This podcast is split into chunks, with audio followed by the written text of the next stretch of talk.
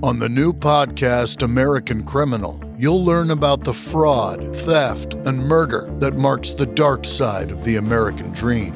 Like the Menendez murders. Was it two greedy kids who killed their parents for money, or is there more? Listen to American Criminal wherever you get your podcasts. History in Five Songs with host Martin Popoff. A production of Pantheon Podcasts. Let's rock out with Martin. Welcome back once again. Martin Popoff here with another episode of History in Five Songs with Martin Popoff, brought to you by the good people at Pantheon Podcast. Check out all our uh, vast uh, array of uh, wise music swamis over there, all these music themed podcast shows. A lot of great uh, content over there. All right, this is episode 240. I'm calling this producer Chris Tangerides or Sangarides. That's always a hard one to pronounce, isn't it? But, anyways, you've always liked, um, you know, I get a lot of good comments on the other producer shows I've done, which uh, include, uh, well, I guess this is all of them Martin Birch, Tom Werman, uh, Mutt Lange, and Rick Rubin. Wow, so we had four uh, other ones. Might do a Bob Rock, uh, not sure, but this is the one that I get asked for the most, so I thought uh, it was a high time that I knocked this one off. Uh, love Chris. Uh, unfortunately, we lost him uh, January 6th, 2018, at the young age of 61. Uh, interviewed him a bunch of times over the years. He was always very helpful. you know, a lot of good content that he he gave me uh, is in my Thin Lizzy books. It's in my Judas Priest books, probably in my New Wave of British Heavy Metal uh, timeline with quotes books. Uh, what else? Um, yeah, we we uh, interviewed him for Metal Evolution when we did that series. He's always very helpful, had good things to say, uh, super nice guy. Uh, but yes, uh, he is a producer that's done a lot of things.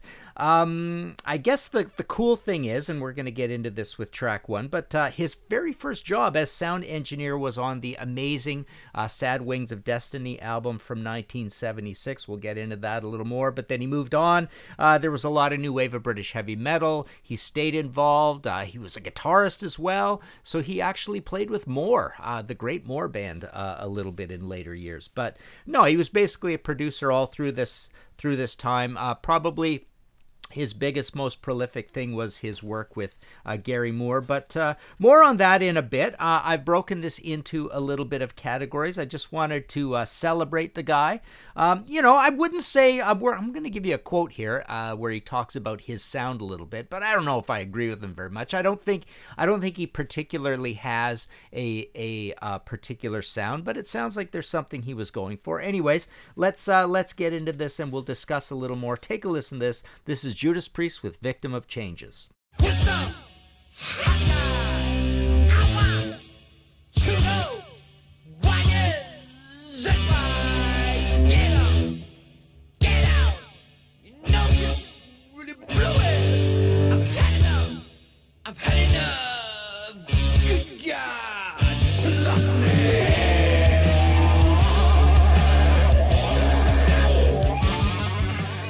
All right.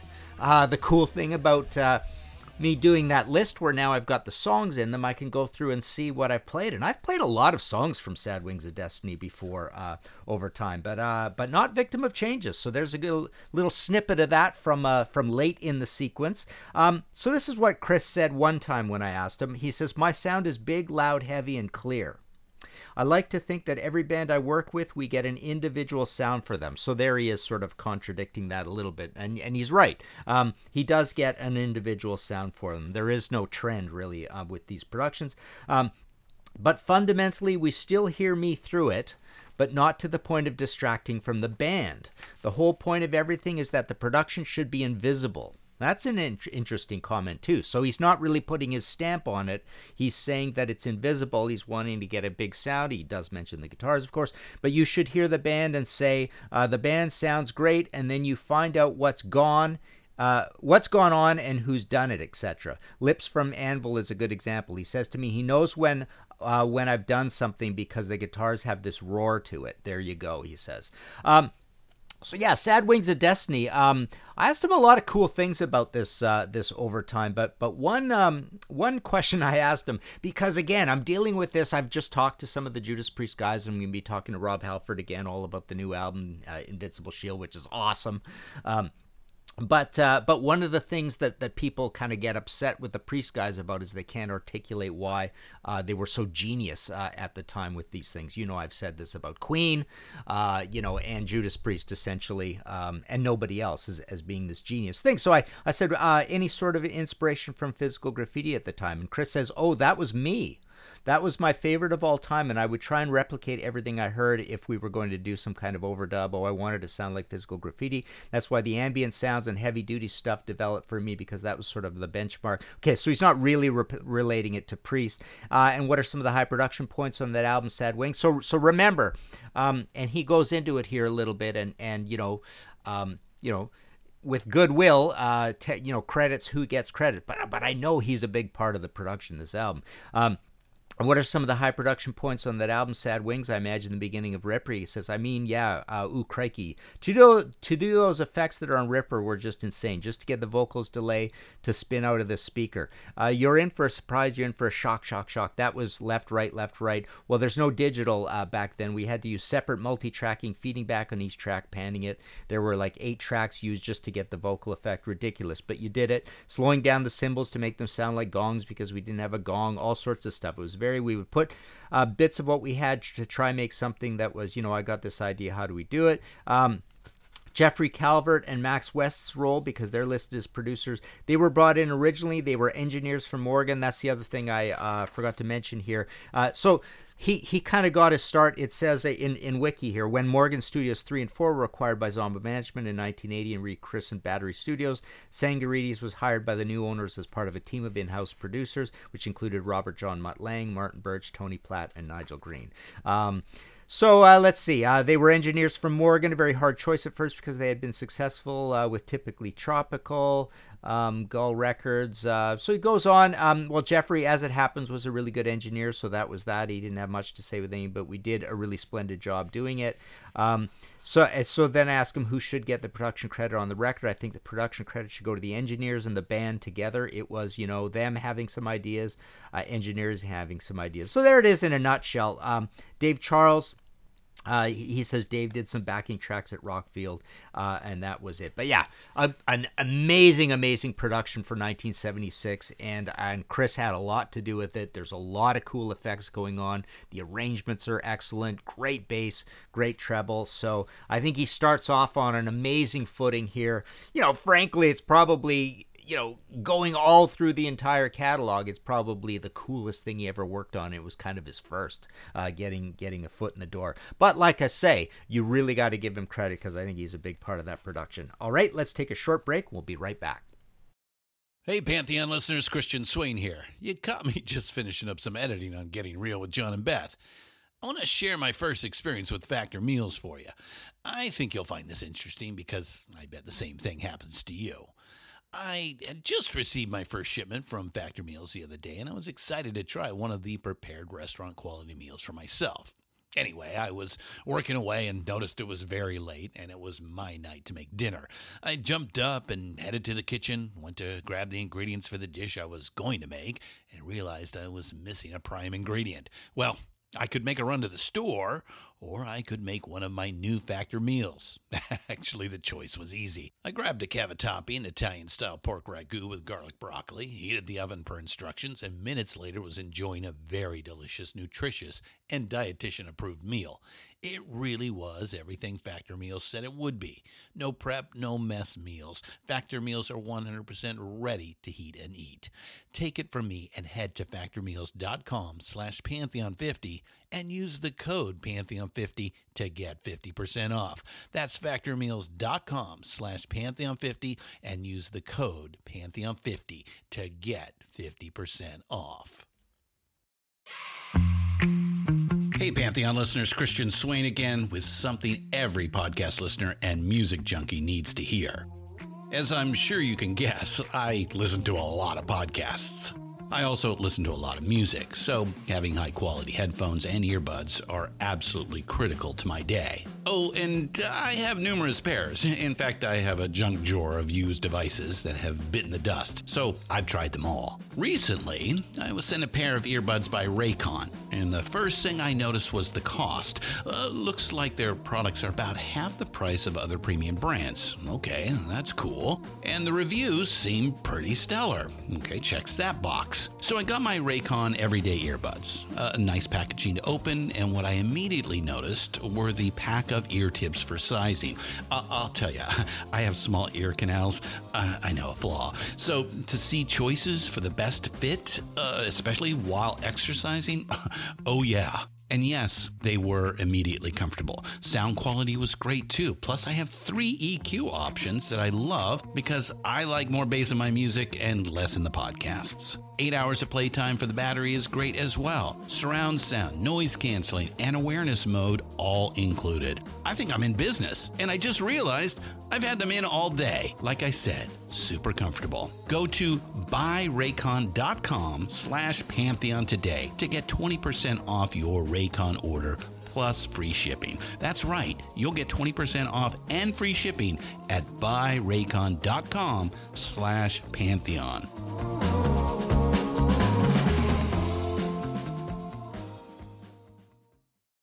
American Criminal is a new true crime podcast from the studio behind American Scandal and American History Tellers. Every week, you'll fall deeper into the riveting stories of the country's most clever, craven, and cruel criminals fraud, theft, murder, and worse. Whatever the case, whoever the criminal, you don't know the whole story until now.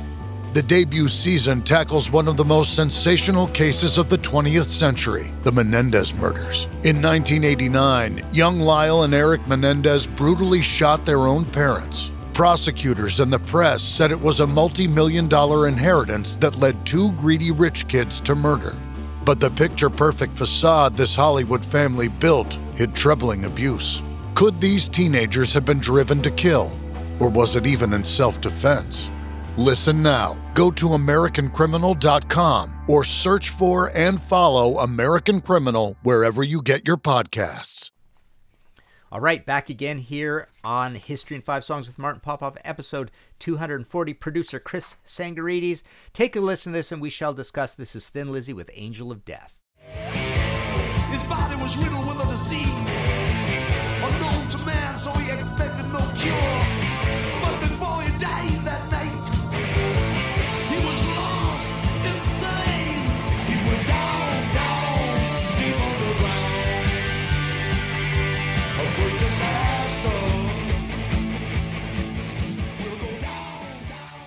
All right, so the category here is Chris had a lot to do with the Thin Lizzy family.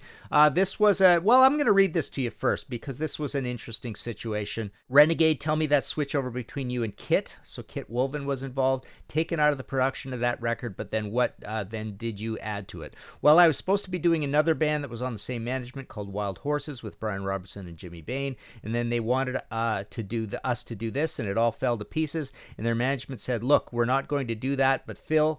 Has asked if you would come and work on the Thin Lizzy album. I said, sure, that would be fantastic. Oh, here, okay, here we go. And I'd known Phil from working with him on solo projects and on Gary's Back on the Streets record. So I arrived and nobody had told Kit, unfortunately. It was quite a sort of awkward couple of days until he realized what was going on. So I didn't think much of that at the time, and I still don't. But there you go. But basically, they'd kind of lost the plot. You weren't sure the songs that they were doing, whether it should have been for Phil's solo album or should have been for a Thin Lizzy album or whatever. So it's not a very defined area. And we recorded a few new tunes, which were the heavier ones, like Pressure Will Blow and Angel of Death, um, and all of that. And it's kind of ironic that I did the new one from scratch. But there you go. And then, you know, finished off the next or whatever. It was kind of the time. I don't know. Uh, it's not. This is interesting. It's not rock. It's not metal. Some of it, some of it is. What the hell is that? And unfortunately, when you make albums, I find generally they have to be generally focused on one side or the other. Otherwise, the diehard fans uh, don't know uh, what they're listening to. Uh, and that was the case with that. On reflection, now when I hear it, I think it's bloody brilliant. So, uh, yeah, and it's my favorite Thin Lizzy album. But uh, the category here, so um, his his biggest thing is uh, so Chris worked on Back on the Streets, G Force, Dirty Fingers, Back to the Blues. So he's working with Gary later on. Fortunately, unfortunately, he didn't work on the big album. Still got the blues. That was Ian Taylor, and I think Ian did another one or two there. Um, but yeah, he's on uh, Dark Days in Paradise, various live albums, Power of the Blues, Scars, all all that all that sort of stuff, right? Um, and then so Thin Lizzy, as he says, he comes in for Renegade, and then he's there for Thunder and Lightning, which is this band's Black Sabbath Born Again, right? It's that really harsh recording. So that's a really sort of uh, anomaly in the in the Chris canon uh, because it's such a harsh, crazy recording. But he he is responsible for that one, and of course he was responsible for bringing John Sykes into the band, um, and he also did Life Live uh, as well. So uh, yeah, that was Angel of Death, November '81, off of the great Renegade album. Take a listen to this. This is our third selection: Tygers of Pan Tang with "Slave to Freedom."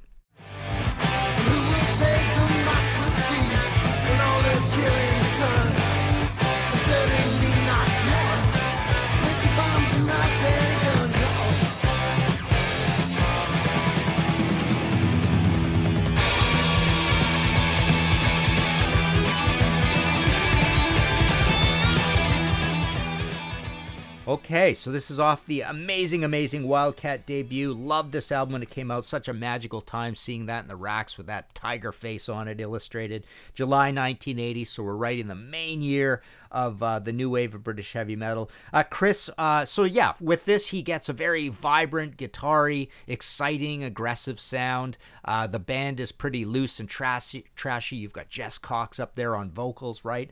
Um, but he also worked on Money First Investment. That's one that uh, not a lot of people uh, know about. Not a great album.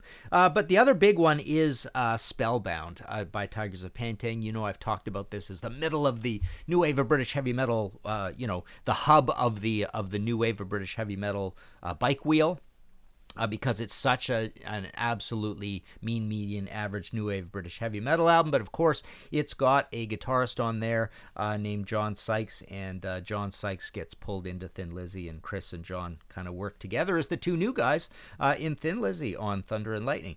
Um, Chris also worked on Rock Goddess, uh, Hell Hath No Fury. Uh, Rock goddesses like the baby girl school, right? So it's the other girl band of the new wave of British heavy metal, cool band. he worked on a Girl, Sheer Greed with Nick Tauber. Um, now that is a really interesting album. So it's a it's a predecessor to Glam. It's part of the new wave of British heavy metal, but it's a little bit too. Uh, you know, poppy and mainstream. Of course, Phil Collen uh, goes from this band over into Def Leppard, becomes a big famous rock star. Uh, but you know, credit to Girl on on this album. It's a beautiful, beautiful sounding album. It's a it's a really, really good high fidelity album. So uh, so that's kind of cool. Um, he uh, uh, Chris also worked with Girlschool on Screaming Blue Murder. Uh, although there's a it's a partial. Uh, he's he's on three of those. Ni- Nigel Gray is on that as well. Uh, Sledgehammer, Blood on Their Hands. That's a cool uh, new wave of British heavy, heavy metal obscurity. They're kind of like a cross between Tank and Hawkwind. Uh, I find they're uh, they're really kind of rough. Speaking of rough, we got Spider Rough Justice. Spider is the baby status quo, right? The famous, you know how there's Vardis you know, uh, basically Vardis and Spider are the two baby status quos that we get, or status quo as they say, um, in uh, the new wave of British heavy metal. And then we've got Mama's Boys. Uh, again, a very clean, powerful production, but uh, kind of expensive pounding, uh, sounding. We've got the uh, self titled debut, Mama's Boys and Power and the Passion, uh, the McManus brothers, right? Um, so, yeah, he gets a good sound for them. But, yeah, if you look at all of these new wave of British heavy metal things, uh, it's kind of all over the board. We've got various types of sounds, not particularly big albums in this. Uh, but, yeah, there's some, some cool stuff there. All right. Let's move on to our fourth selection here. Take a listen to this. This is Lords of the New Church with Kiss of Death.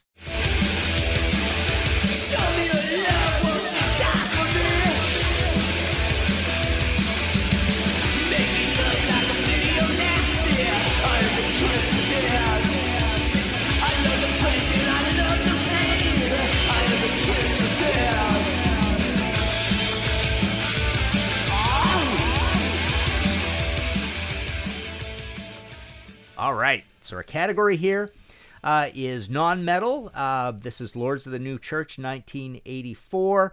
Um, you know, Chris also worked on Comsat Angels. This is a partial seven day weekend. Uh, he was in there with Concrete Blonde, fairly famous band, Bloodletting, Walking in London. Uh, Killing Joke, Brighter Than a Thousand Suns, although that's a that's a partial as well.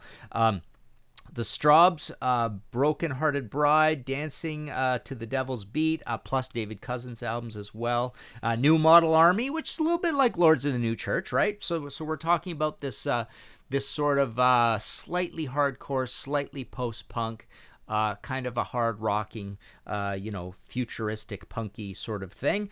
Um, so yeah, uh, the Carnival album uh, there, so that kind of lines up. Uh, and a weird anomaly that I'd call non-metal is Gillan Toolbox. It's not really a Gillan album; it's an Ian Gillan album. You've heard my story about that, sitting in a hotel room with Ian and looking at this and going, "Ah, wait, this always bothered us that this was a Gillan album." He looks at it and goes, "Oh, I didn't notice that." You, you know that it basically on the cover says uh, says Gillan.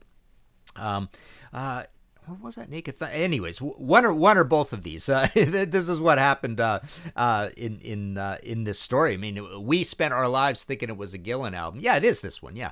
Uh, thinking it was a gillan album and and he's like oh i thought it was an ian gillan album kind of thing. Uh, a, a really weird one uh, and a big seller for Chris. He worked on the Tragically Hips fully completely. This is a this is that big massive cult Canadian band uh, that did huge huge business in Canada. Was playing you know arenas um, for a lot of their time, but this album went diamond in Canada.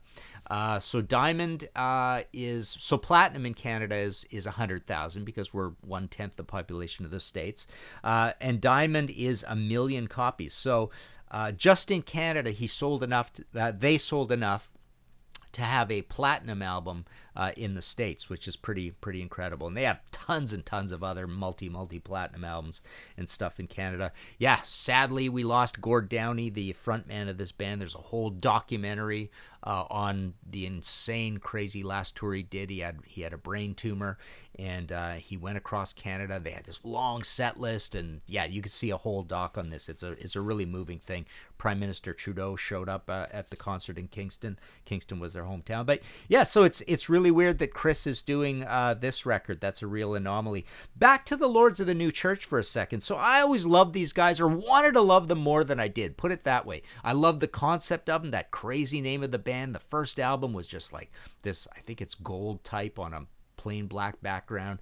Um, then they had the isn't is nothing sacred nothing is sacred uh, whatever it's called the second one. But this one uh, is, is, kind of interesting. So uh, just read a little bit here uh, in 85 singer Stiv Bators spoke on the album's musical direction. So this is the one chris produced um, method to our madness. Uh, when we first got together it was a nice mixture of our different personalities. We didn't know what we were supposed to sound like. So we more or less discovered ourselves. On the second album we discovered various different styles we could do but not in a unified direction. Now we have finally settled in a direction. So this album is actually, I feel like there is a stamp of Chris the Metalhead on this album. Uh, so I think he's bringing his metal sensibilities here because it's a it's a big guitar So back to what he said about if he has a sound, he likes guitars. Uh, it is a big guitar uh, you know, nice sort of a higher mid range drums on it as well.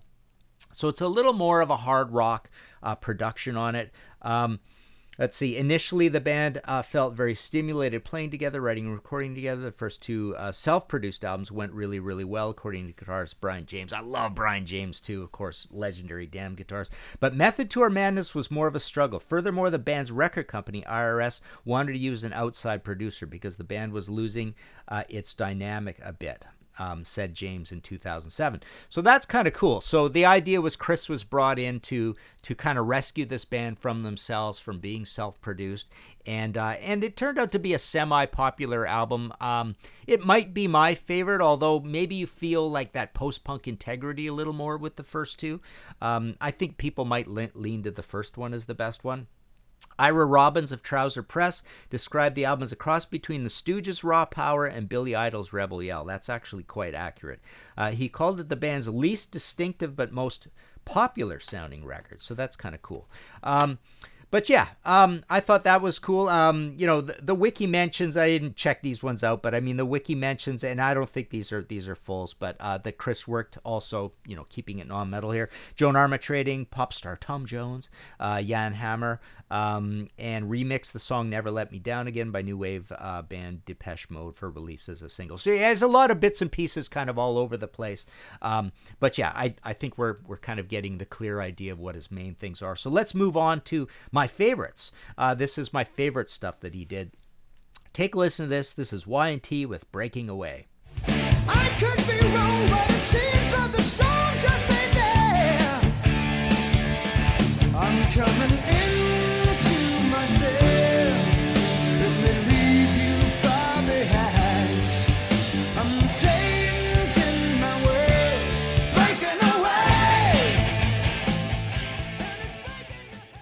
All right, so um, September 1983. This is the Great Mean Streak album. By the way, buddy of mine, Tim Durling, has a Y&T book out now called Down for the Count. It's a panel book. Uh, I participated in it. Pete Pardo did as well, but it's it's a panel that goes through all the albums. It's selling well. You can get it on Amazon. Um, but yeah, that's uh, that's Tim Durling's Y&T book. Um, and this is uh, this is probably so the Mean Streak album. Y&T. So uh, they they go they go yesterday and today. They go struck down. They go Earthshaker, Black Tiger uh, with Max Norman producing, and then Mean Streak. And I think this is the greatest sounding album uh, Chris uh, Tsangarides ever worked on. Uh, the the sound is absolutely gorgeous. It's conservative, um, but it's just got beautiful, beautiful drum sounds, and then half of that work is done by the magnificent Leonard Haze, anyways. Uh, but the guitar sound, everything sounds really good on here. Chris gets a great guitar sound, uh, but but it, you know, interestingly enough, um, I've always found it amusing that it sounds fairly uh, like like a fair bit like Black Tiger, even though that's Max Norman, who's another big, famous, important producer, Ozzy Osbourne, right? Um, but yeah, I think this is uh, this is Chris's uh, crowning glory as a producer. Uh, other ones that are super, you know, that he's famous for is Judas Priest Painkiller. That's a beautiful, beautiful sounding album. Uh, it's probably his biggest triumph as a uh, well, well, no, I, I see the tragically hip. I think that's more down to tragically hip, but this one, I think Chris had a lot to do with Painkiller. You know, bringing Priest back. Obviously, it would all fall apart again, but they they got a gold record out of this. People love that album, especially younger Priest fans. They think it's close to their fit, you know, the best album they ever did. Uh, but the sound on it is amazing. It's super powerful and exciting, and uh, and trebly and bassy, and you know he works with Scott Travis on that. Um, but yeah, he basically um, you know brings Priest back to making this pure, super heavy, exciting uh, metal album. Like I say, that goes gold. Um, he did Exodus, Exodus Force of Habit. A lot of people look down on that album, but I think it sounds magnificent. Like I say, this category is my favorite sounding albums. And and again, um, you know, that's one where they think you know the, the band's moving a little bit too far away from thrash, but it is a beautiful, beautiful, huge sounding record. Uh, and then the other ones I really like that he did are um, Metal on Metal and Forged in Fire for Anvil. Those are two absolute heavy metal classics. They sound great, super powerful, exciting. Uh, like he said in that quote about Lips, they get a beautiful guitar sound. Robb Reiner's drums are just pounding on here as well. The cymbals sound great. Uh, so yeah, 82 and 83, two absolute classics of that connective tissue idea of speed metal, right? Um, so this is uh, this is like better than new wave of British heavy metal, but it's not as futuristic as Kill 'Em All and on and on into thrash sort of thing. So a great, great albums. Um, I I love the energy on these, and a lot of that comes down to Chris. Chris, uh, some honorable mentions. So just some dribs and drabs of other things Chris did over the years that we should thank him for. Uh, he's a partial producer on King Diamond Conspiracy, uh, UFO, A Conspiracy of Stars. There's that word again. But I remember interviewing him. That was probably the last time I interviewed him. Um, I believe I talked to him for that album. He's a partial producer on Black Sabbath, The Eternal Idol. Just had a big argument fest with my private email industry uh, group all about um, the Tony Martin years, and I think we all came to consensus that The Eternal Idol is actually the best of those years. Um, Chris worked uh, with Yngwie Malmsteen on Facing the Animal, Inspiration, Magnum Opus, uh, Angra, Fireworks, Girlschool, Guilty as Sin, so he's returning with Girlschool uh, later in life. Anthem, a few albums, including Heavy Metal Anthem. Uh, Helloween, Pink Bubbles Go Ape. Uh, you know, that's the one with the silly title, the weird cover. Um, but it's actually a really good album. Um, people were a little annoyed at them. It's a little off the wall, but it's a it's a good solid album. Um, we've also got Bruce Dickinson, Tattooed Millionaire. So Bruce knew the value of Chris and brought him in to do his very first solo album. Pretty cool. Uh, Anvil, this is 13, so he comes back with Anvil later on. Uh, here's an amusing one. Anybody remember the band Fort Knox? I always think of Fort Knox and Vendetta together as as just these weird sort of standalone only albums. I think. Um, but yeah, this was just a weird heavy metal uh, album that went nowhere from early days. Speaking of going nowhere, Slave Raider as well, uh, and Tigertailz. He worked on, you know, one of the one of the one of the British bands that was trying to be part of the hair metal thing, and it uh, and it never really worked. So uh, so there you go. That's the great Chris Tsangarides. I wanted to mention as well. Um, just uh, I always uh, run out of time for this, but we've got enough time. The last episode was. Uh, 239 biggest heavy metal stars. I wanted to mention some comments from the Facebook page. Um, let's see. Uh, GM White writes the rating system on this one is tricky because famous usually means most known, and not one. Uh, no one on this episode's list is more recognizable than Ozzy. Yeah, when I did that episode, I was wondering where do I put Ozzy on this, but everybody's telling me I've I basically got him kind of too low. Even a kid who's into metal might not know who Angus Young is without his schoolboy outfit on. An extreme metal fan might not know who Bruce Dickinson is if he's not on stage with Maiden, but everyone who has minimal awareness of popular culture knows who Ozzy is when they see him. They might not know his albums or album titles. Uh, or that he was in Sabbath, but they know his name. Even Post Malone fans, there's a lot of non-rock metal people could identify Ozzy. James probably not. Um, uh, you know, James, um, Hetfield he's referring to there. Dave Grohl has reaffirm, reaffirmed his metal cred with his Dream Widow Project album, possibly the legitimate number two. He says question mark. Side note, best. Okay, uh, let's see. Uh, Craig Morehouse says my 80 year old parents know who Ozzy is. There wouldn't be anyone else uh, they would know. Maybe Gene Simmons. He says. Uh, Blaze Barshaw says um, both had TV reality shows, which at least doubled their name recognition with the non-music folks. Awesome, Blaze. That's a that's a great point. Um, uh, then Craig answers back, "Sure, but my dad knows who Ozzy is. Ozzy is because he's the guy who bit the head off a bat, right?" uh, let's see. Uh, Jason Toom says, I love listening to Martin, but rarely agree 100%. I think Ozzy is easily the most famous metal star in the world, partly because of the Osbournes television show. Joe Becht, uh, great supporter of the show, good buddy. Uh, he's on our Contrarians panels quite a bit too. He says, just listened. Is this your list, our list, the general public? The average person on the street knows Gene Simmons, Ozzy, Alice Cooper, and Slash, but doesn't have a clue who Bruce Dickinson or Rob Halford are. I was wearing a t shirt with Angus on it, and everyone at the party I was at asked if it was Mick Jagger. Nevertheless, this was another fun episode. Uh, and he says, and another thing, Brian Johnson lives down here, and no one notices him when he's out in public. Pretty funny. Um, Let's see. Uh, Andrew Theo says, I think it's just the fact that the U.S., at least, no one has much knowledge of classic rock stars as they do fake pop stars. Especially here by Disney World, you always have famous rock stars visiting with their families, and no one has a clue except the few heavy rock fans uh, that legitimately follow their music. John P. Folkers uh, writes, uh, hard to argue with list. I would add Zakk Wylde to the tier two list. He's connected to Hugh Jackson. He's toured incessantly with one band or another. King Diamond is still up there since he still tours regularly, perhaps tier two. Tobias Forge uh, is one on the rise. He's making Ghost a big arena band, uh, whether you listen to is not. Tool, uh, lead singer comes to mind. Absolutely, that's a great one as well. Mick Phelan, great supporter of the show, always has good ideas. Says, yes, great episode. You could have delivered three episodes episodes, a song for each of the 15. It's hard to argue with people here. Maybe it's nothing to do with music, but every human knows who Ozzy is. James Hetfield, just a great job being in the spotlight. Speaking honestly about his flaws without letting the fame machine eat him up and define him, it's interesting how the Lemmy legend grows more and more with time.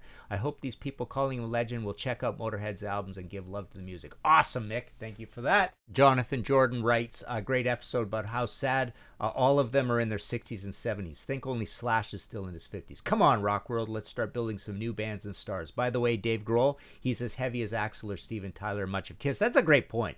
Um, you know, Foo Fighters, as time goes on, you know, we, we think it's poppy, but it's just as heavy as that old 70s stuff, right? Um, and uh, let's see, uh, Martin Olson writes, Dave Grohl is 55, young by most standards. Uh, they they talk back. Yeah, he's pretty close. Where would you put him? Uh, oh, that's me talking. So there you go. Um, so there's some nice uh, nice input uh, to the last episode about the biggest heavy metal stars. If you like this episode or, or the show and want to support future episodes, please go to kofi.com slash Martin Popoff. Hit that red support button. Buy me a coffee or a pint. This week, I would like to thank Joe Becht. Andy at Black Sugar Transmission, Michael Gendelman, Tony Hicks, Carl Isaacson, Monty Olson, Augustin Garcia de Paredes, Philip Edward Phyllis, Steve Polari, Dan Rosenson, and John Stuckey. Um, you know, I write a bunch of rock books, 120 of them apparently, and um, the latest ones are you can get the Kiss, you can get the um, the Pink Floyd. I got more Who in. For some reason, the Who keeps selling my Quadrophenia book. I had to order more. Uh, but the big one is The Perfect Water, The Rebel Imaginos. That one's doing well. That's the follow up to Flaming Telepath. That is a complete weird, crazy conspiracy theory, occult weirdness, Imaginos lyrics kind of thing. Very proud of it. It's probably the coolest thing I've ever done, in my opinion. Uh, and all of that is at Martin Popoff uh, dot com. Um, yeah, I will leave you some homework. Go listen to that first Tygers of Pan Tang album. Find all of our shows, notes, social, and links at www.pantheonpodcast.com or wherever you listen to great podcasts. All songs can be found for purchase on iTunes, Spotify, or Google Play. Please purchase these great and important tracks. Find us on Facebook at the RNRAP. We are on Instagram at RNR Archaeology. Tweet us at RNR Archaeology.